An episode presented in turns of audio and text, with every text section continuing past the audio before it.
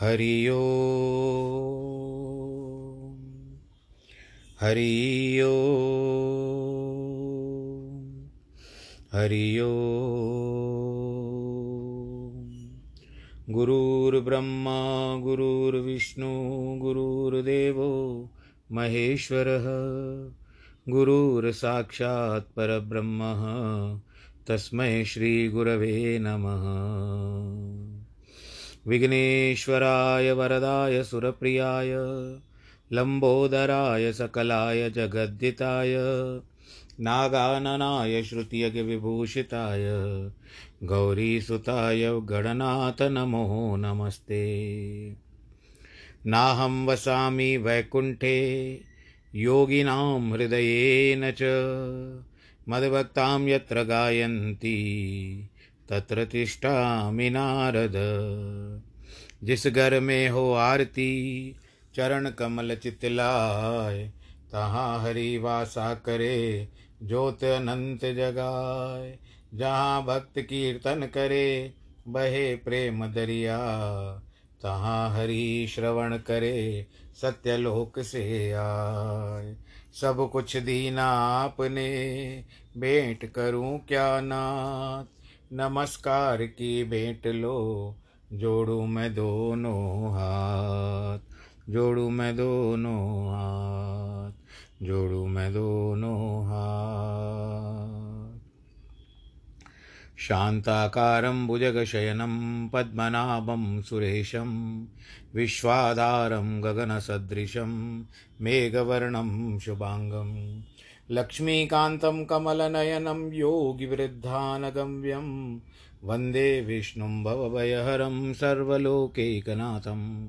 मङ्गलं भगवान् विष्णु, मङ्गलं गरुडध्वज, मङ्गलं पुण्डरीकाक्ष, मङ्गलायस्तनो हरि। सर्वमङ्गलमाङ्गल्ये शिवे सर्वार्थसाधिके, शरण्ये त्र्यम्बके गौरी नारायणी नमोऽस्तु नारायणी नमोऽस्तु नारायणी नमोऽस्तु ते। श्रीकृष्णगोविन्द हरे मुरारे। हे नाथ नारायण वासुदेव। श्रीकृष्णगोविन्द हरे मुरारे। हे नाथ नारायण वासुदेव। हे नाथ नारायण वासुदेव श्रीनाथ नारायण वासुदेव हे नाथ नारायण वासुदेव श्रीनाथ नारायण वासुदेव श्रीकृष्ण गोविन्द हरे मुरारे। हे नाथ नारायण वासुदेव हे नाथ नारायण वासुदेव हे नाथ नारायण वासुदेव। नारायणं नमस्कृत्यं नरं चैव नरोत्तमं। देवीं सरस्वतीं व्यास ततो जयमुदीरयेत् कृष्णाय वासुदेवाय हरये परमात्मने। प्रणतक्लेशनाशाय गोविन्दाय नमो नमः। सच्चिदानन्दरूपाय विश्वोत्पत्त्यादिहेतवे तापत्रयविनाशाय श्रीकृष्णाय वयं नुमः। यं प्रव्रजन्तमनुपे, तमपेतकृत्यं द्वैपायनो विरह, कातर आजु आवह। पुत्रेति तन्मयतया, तर्वो विनेदो तं सर्वभूतहृदयं मुनिमानतोऽस्मि मुनिमानतोऽस्मि मुनिमानतोऽस्मि।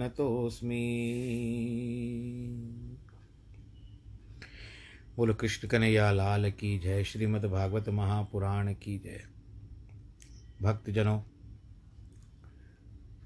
भगवान श्री नारायण जी की कृपा से, श्री कृष्णचंद्र जी की कृपा से, श्रीमद् भागवत सब, भागवत की कथा जो चल रही है वर्तमान में हम लोग सातवें स्कंद में हैं। सातवें स्कंद में आपने कल या दो दिन पहले सुना था, कल मैं नहीं कर पाया था। आपने सुना कि किस तरह से भगवान जी ने नरसिंह अवतार लेकर के, और इनकी तिथि आती है, वैशाख शुक्ल पक्ष की चतुर्दशी जो होती है, वो नरसिंह जयंती भी मनाया, मनाई जाती है। सायंकाल के समय भगवान जी ने अवतार लिया था और युद्ध किया था, इसके लिए शाम के समय मनाई जाती है। नरसिंह जयंती कहते हैं। और हिंदू मास का जो हिंदू महीना होता है, वो होता है वैशाख। अब हम भग, इसके नवदा भक्ति के बारे में विचार करते हैं। प्रहलाद ने जो भक्त बताया है नवदा भक्ति के बारे में कि श्रवणम, कीर्तनम, विष्णु, पुस्मरणम पाद सेवनम अर्चनम, वंदनम, दास्य सख्यमात्म निवेदनम प्रहलाद यहाँ पर भगवान के संग का भक्ति आचना की, जो इस प्रकार है एक तो यह कि मैं आपके चरणों में नमस्कार किया करूँ। वैसे ही जैसे वैष्णव लोग साष्टांग साष्टांग दंडवत करते हैं। नमस्कार का अर्थ है कि न मैं, मेरा नहीं है, न म की याद दिलाता रहता है। देखो, एक बार ऐसा हुआ, संत कह रहे हैं कि मेरे दोनों हाथ ऊपर न उठे। कोई बहुत अच्छे वैद्य मिले। उन्होंने कहा, स्वामी, अगर आप रोज़ भगवान को दंडवत करते होते तो आपको यह रोग कभी नहीं होता। यदि होता भी तो दंडवत करने के लिए हाथ उठाने पर तत्काल रोग का पता चल जाता। आपको वर्षों से रोग हुआ है और पता ही नहीं चल पाया, क्योंकि आप हाथ ऊपर उठाते ही नहीं। बाद में इलाज हुआ और रोग दूर हो गया। तो इस तरह से इलाज की आवश्यकता होती है बाद में कराने की। इस बात पर क्या बताते हैं कि जो नमस्कार के बाद षडंग का भक्ति का दूसरा साधन है, वाणी से भगवान की स्तुति करना। एक श्रवण, फिर दूसरा वाणी, स्तुति करना, तीसरा साधन है, जितने भी कर्म हो, सब भगवान को समर्पित करो। चौथा साधन है, भगवान की सेवा पूजा। ऐसा नहीं सोचना कि जब सब काम भगवान के लिए करने हैं तो सेवा पूजा करने की क्या ज़रूरत है? अपने उस सब काम की भगवान को अर्पण करना, भगवान की पूजा भी करना, पांचवा साधन है, भगवान के चरणार विंद का ध्यान करना और छठवा साधन है उनकी कथा सुनना। कथा भजन को, भजन के रस को बढ़ाती है। भजन का रस आता ही तब है जब हम भगवान की महिमा सुनते हैं और भगवान की महिमा सुनने में रस आता भी, तभी है जब एकांत में भजन करते हैं। तो यह षडगा भक्ति है। इसीलिए प्रहलाद ने कहा है कि इस षडग षडग भक्ति से, षडंग भक्ति से सेवा के बिना आपके चरण कमलों में भक्ति कैसे प्राप्त हो सकती है? प्रहलाद ने कहा, इस षडंग सेवा के लिए आपके चरण कमल की भक्ति कैसे प्राप्त हो सकती है? प्रभु, आप तो अपने परम प्रिय भक्तों और परम हंसों के सर्वस्व हो।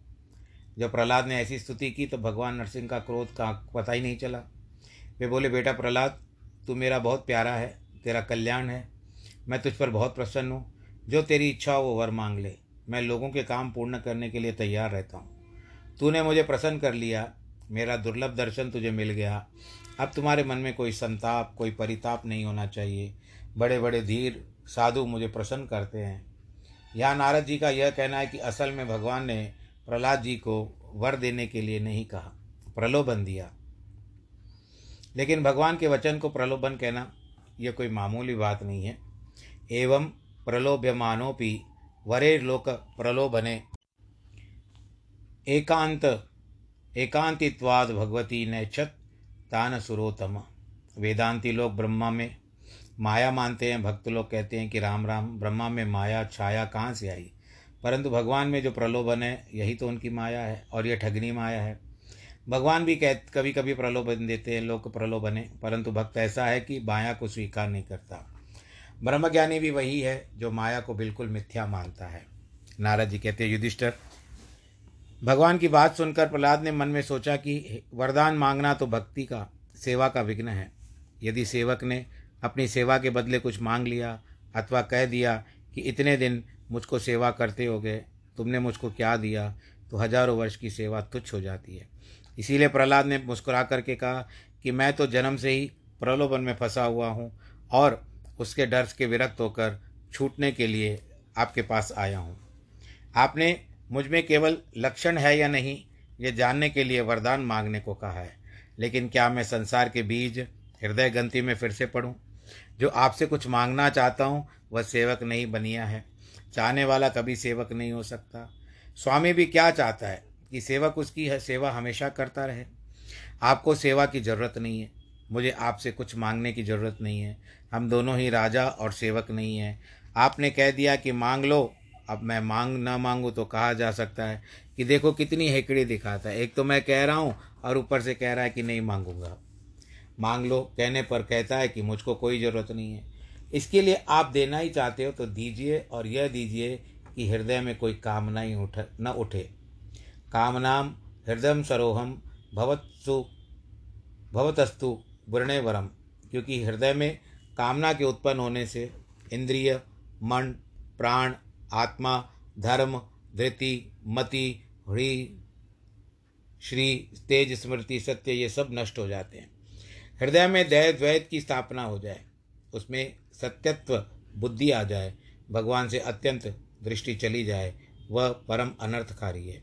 जिस समय मनुष्य अपने मन से कामनाओं को निकाल देता है, उसी समय आपसे हो पाता है। नरसिंह भगवान ने कहा, प्रहलाद, तुमने मुझको बिल्कुल ठीक कहा। भक्त हो तो तुम्हारे सरीखा हो। असल में जो मेरा एकांति भक्त होता है, मुझमें नहीं चाहता, लेकिन फिर भी तुम मेरी प्रसन्नता के लिए एक मनवंतर तक राज करोगे। यह बात समझना कि तुमको फंसा लेना रह कर यह कह करके मेरे कथा का रसपान करते रहना। कथाम मदियाम जुष्मान प्रियास्त्वमावेश मामात्मनि संतमेकम। देखो, यहाँ जुष्माणी का अर्थ है कि कथामृत का पान करते रहना, जैसे लोग जुकाम में जुशानदा पीते हैं, वैसे ही संसार रूपी जुकाम के लिए अमृत में जुशानदा है। भगवान ने कहा कि मुझ सुख आए तो प्रसन्न होना, लेकिन जब दुख आए तो उसको अस्वीकार कर देना कि मैं दुखी नहीं हूँ, मैं परमात्मा का भक्त हूँ, मेरे पास दुख कैसे आ सकता है?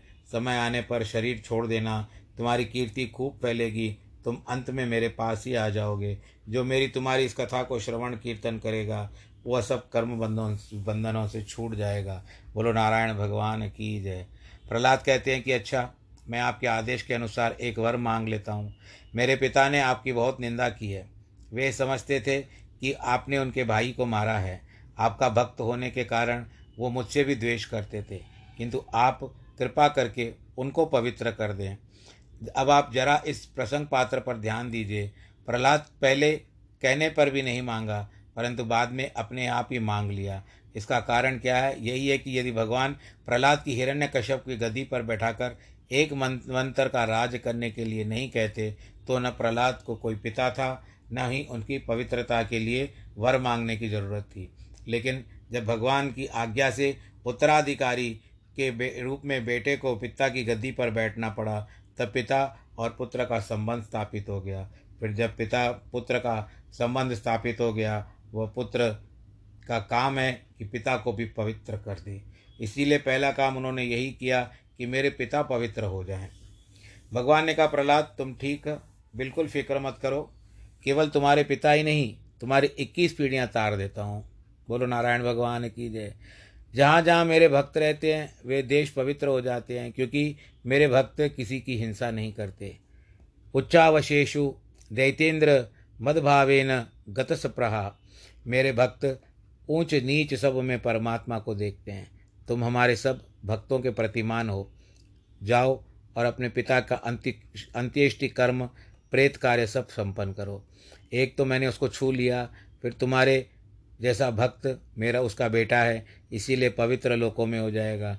उसको आप डरने की भी, क्योंकि मैंने भी तो उसको छू लिया है ना, पर अपने संसार का जो नियम है, तुमको उसको पूरा करना है। अब तुम अपने पिता के सिंहासन पर बैठो और अपना मन मुझमें लगाकर मत परायण होकर के कर्तव्य कर्म करो। नारा जी कहते, युधिष्ठिर, प्रहलाद ने भगवान की आज्ञा का पालन किया, ब्राह्मण ने प्रहलाद का राज्याभिषेक किया, फिर ब्रह्मा जी आए, उन्होंने नारायण जी की स्तुति की कि महाराज आपने बहुत अच्छा किया हिरण्य कश्यप को मार दिया। वह लोगों को बहुत सताता था। मैंने तो उसको वर दिया था, मेरी बनाई हुई सृष्टि में तुम नहीं मरोगे। इसका फल हुआ कि आप प्रकट हुए, क्योंकि इस सारी सृष्टि से जो मैंने बनाई है, उससे नहीं मरता था। परंतु मेरी जो सृष्टि है, आपने मुझे बनाया है तो आपसे वो मर सकता था। अत्यंत सौभाग्य की बात है कि प्रहलाद जैसा भक्त उसका बेटा हो गया। आपने उसकी मृत्यु के हमेशा के लिए मुक्त कर दिया। नरसिंह, भगवान ब्रह्मा जी पर प्रसन्न नहीं थे, इसीलिए कुछ असस्त असंतुष्ट तरीके से बोले कि माइवम माइवम वरो सुराणाम ते प्रदेय पद्म संभव वर क्रूर निसर्गाणाम महीना ममृतम यथा। ब्रह्मा जी ऐसा वर आपको असुर दो असुरों को मत दिया करो, क्योंकि वे स्वभाव से बड़े दुष्ट होते हैं। तुम्हारा वरदान सांप को दूध पिलाने जैसा हो जाता है। नारद जी कहते हैं कि युधिष्ठर इतना कहकर भगवान नरसिंह अंतर ध्यान हो गए। बोलो, नरसिंह भगवान की जय। यह कथा दूसरे पुराणों में बहुत लंबी लिखी हुई है, बहुत सारे वर्णन लिखे हुए हैं, इसका वर्णन वैदिक ग्रंथों में भी है। यह वर्णन आता है कि नरसिंह भगवान बाद में कुछ दिनों तक वहाँ रहे थे।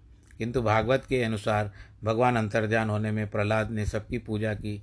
सबने प्रहलाद को हिरण्य कश्यपु के स्थान पर अभिषिक्त कर दिया। ब्रह्मादि देवता आशीर्वाद देकर वहाँ से चले गए।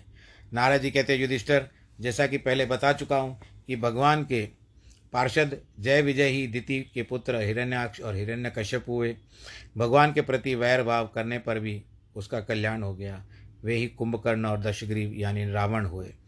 भगवान रामचंद्र ने उनको अपने बाणों से मार दिया। फिर वे दिनों द्वापर युग में शिशुपाल और दंतवक्र हुए और त्रेता में रावण और कुंभकर्ण हुए।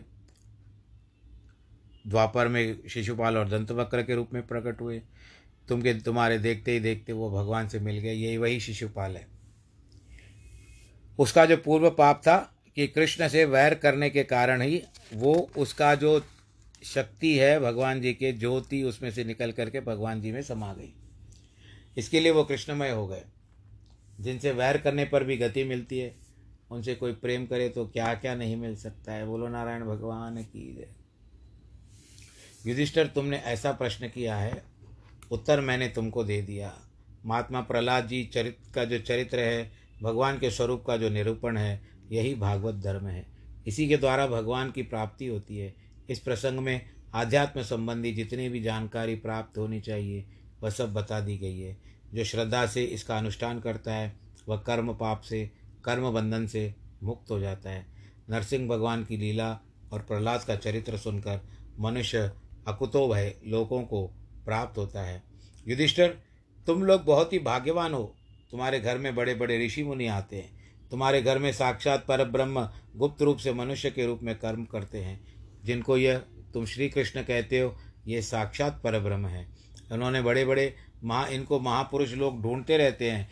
सवा अयम ब्रह्म मह द्विक्मृग्य कैवल्य निर्वाण सुखानुभूति प्रिय सुहृद सखलु मातुलेय आत्मारहणीयो विदत्कृत गुरुश्च। ब्रह्मादि भी भगवान श्री कृष्ण के स्वरूप का वर्णन नहीं कर सकते। वस्तुतः भगवान की पूजा करने की एक पद्धति है। तीनों बातों से पूजा होती है। मौन भक्त्या उपशमेन। मौन का अर्थ है चुप रहो, दुनिया की चर्चा उसकी जबान पर मत लाओ। बहुत आवश्यक हो तो बोलो, जैसे शिश पशु बोलते हैं। बहुत आवश्यक होने पर गाय बोलती है, भैंस बोलती है। बहुत ज़रूरत होने पर हाथी चिंगारता है, उसकी आवाज़ कभी कभी सुनने में आती है। महात्माओं को भी, अपनी वाणी को भी ऐसे रखना चाहिए। बोलो तो भगवान के विषय में बोलो। दुनिया की चर्चा, व्यर्थ चर्चा छोड़ दो। भक्त्या माने भक्ति पूर्वक सेवा। केवल सेवा ही नहीं प्रेम पूर्वक सेवा और उपशमन माने काम, क्रोध, लोभ आदि मन में आए, शांति रहे, हृदय में भक्ति भी भगवान और संसार के बारे में मौन रहे। बस यही भगवान को प्रसन्न करने का तरीका है। युधिष्ठर, एक बार ऐसा हुआ कि यसुरों के द्वारा रुद्र के यश का नाश हो रहा था। उस समय भगवान ने उनकी रक्षा की थी। जब देवताओं ने असुरों पर विजय प्राप्त कर ली, तब सब के सब असुरों ने महावीर, मायावियों को परम गुरु मय नामक असुर की शरण लेनी पड़ी। मय ने सोने, चांदी और लोहे के तीन मायामयी पुरियाँ बना करके उनको दे दी। देखो, असुरों की जब तक रहने की न मिले, तब तक वे काम नहीं कर सकते।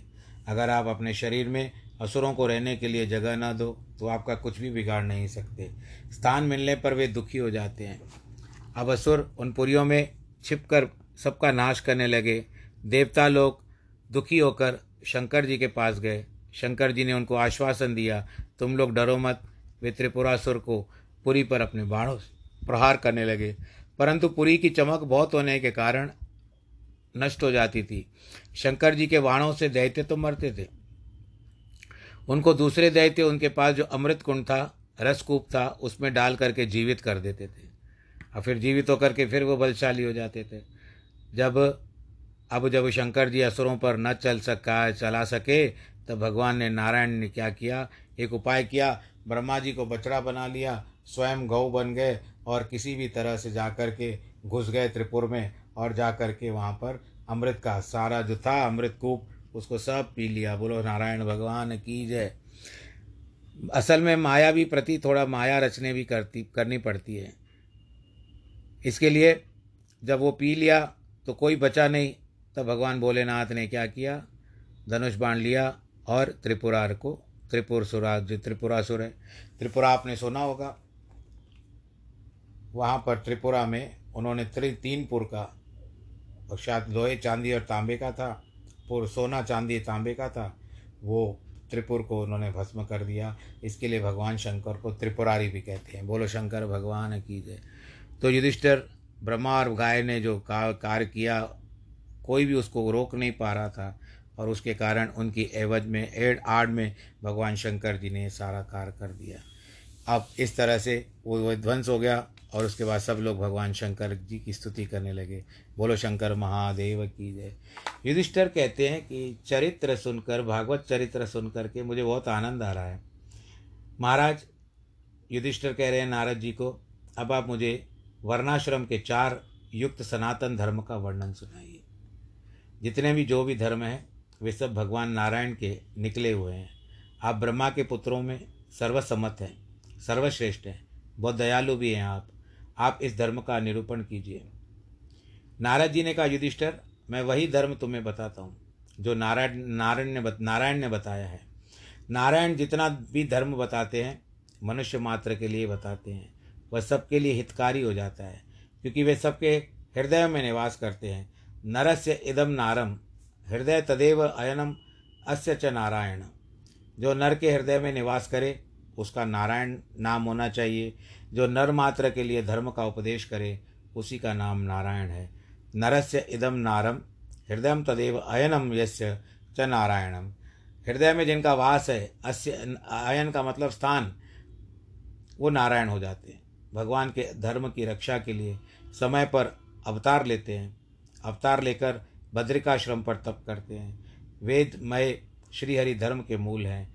उनके ज्ञाताओं में स्मरण किया है कि धर्म में प्रमुख है। श्रुति ही स्मृति ही सदाचार स्वस्य च प्रिय महात्मन एतत् चतुर्विध विधम प्राहुर साक्षात धर्मस्य लक्षणम। वेद वेदा विरुद्ध स्मृति, वेद स्मृति अविरुद्ध सदाचार, वेद स्मृति सदाचार विरुद्ध आत्मप्रिय ये धर्म के हेतु हैं। ऐसे व्याख्यान लूकपाठ आदि से बताए गए हैं। नारद जी ने धर्म की गणना करके कहा कि सत्य, दया, तपस्या, पवित्रता, तितिक्षा, युक्त, अयुक्त का विवेचन, शम, दम, अहिंसा, ब्रह्मचर्य दान स्वाध्याय आर्जव, संतोष, महत सेवा, प्रवृत्ति, कर्म से निवृत्ति, कर्मों की निष्फलता पर विचार, मौन, आत्मा, आत्मचिंतन, अन्नादि का सबके लिए संविभाग, संपूर्ण प्राणियों में आत्मा एवं ईश्वर का दर्शन नवदा भक्ति में वर्णित का श्रवण, कीर्तन, स्मरण, पाद सेवन, अर्चन, वंदन, दास्य, सख्य और आत्मसमर्पण, ये सब धर्म के तीन, तीस लक्षण हैं, जिनके गर्भा, दान आदि संस्कार अविच्छिन्न परंपरा से होते आते हैं। उनको द्विज तो जिनको इससे रहते हैं, वे शूद्र कहते हैं। यजन, अध्ययन और दानादि द्विजों के लिए विहित है। शूद्रों के लिए वर्ण धर्म का विधान है। विप्र के अध्ययन आदि षट कर्म हैं। उनमें से याजन, अध्यापन, प्रतिग्रह, ये तीन जीविका के लिए है। जीविका के लिए मानव लौकिक है। यदि ब्राह्मण यज्ञ न कराए, वेद न पढ़ाए, दान न ले तो उसको कोई पाप नहीं लगता। पढ़ना, दान करना और यज्ञ करना, ये उसके लिए आवश्यक है। यदि उनको नहीं करेगा तो अपने कर्मों से भ्रष्ट हो जाएगा। जीविकार्थ अकर्म ऐच्छिक है, किंतु धर्मार्थ के कर्म उसके जीवन में रहने चाहिए। इस प्रकार नारद जी ने चारों वर्ण और आश्रमों का विवेचन करके करने के लिए धर्म का निरूपण करते हुए कहा कि वैश्यों को खेती करनी चाहिए, वाणिज्य करना चाहिए कहीं कहीं पर उसके लिए कुशीद वृत्ति अर्थात ब्याज के प्यार द्वारा निर्वाह का भी विधान होता है। द्विज की मुख्य यज्ञादि राप रूप वृत्ति है, अयादि वृत्ति है, प्रतिदिन अपनी आवश्यकता के अनुसार अन्न की याचना कर लेना उसकी वृत्ति है। खेत में बाज़ार में अन्न दान पड़े रहे, जाते हैं, उनको बीन कर निर्वाह कर लेता है, उसकी वृत्ति है।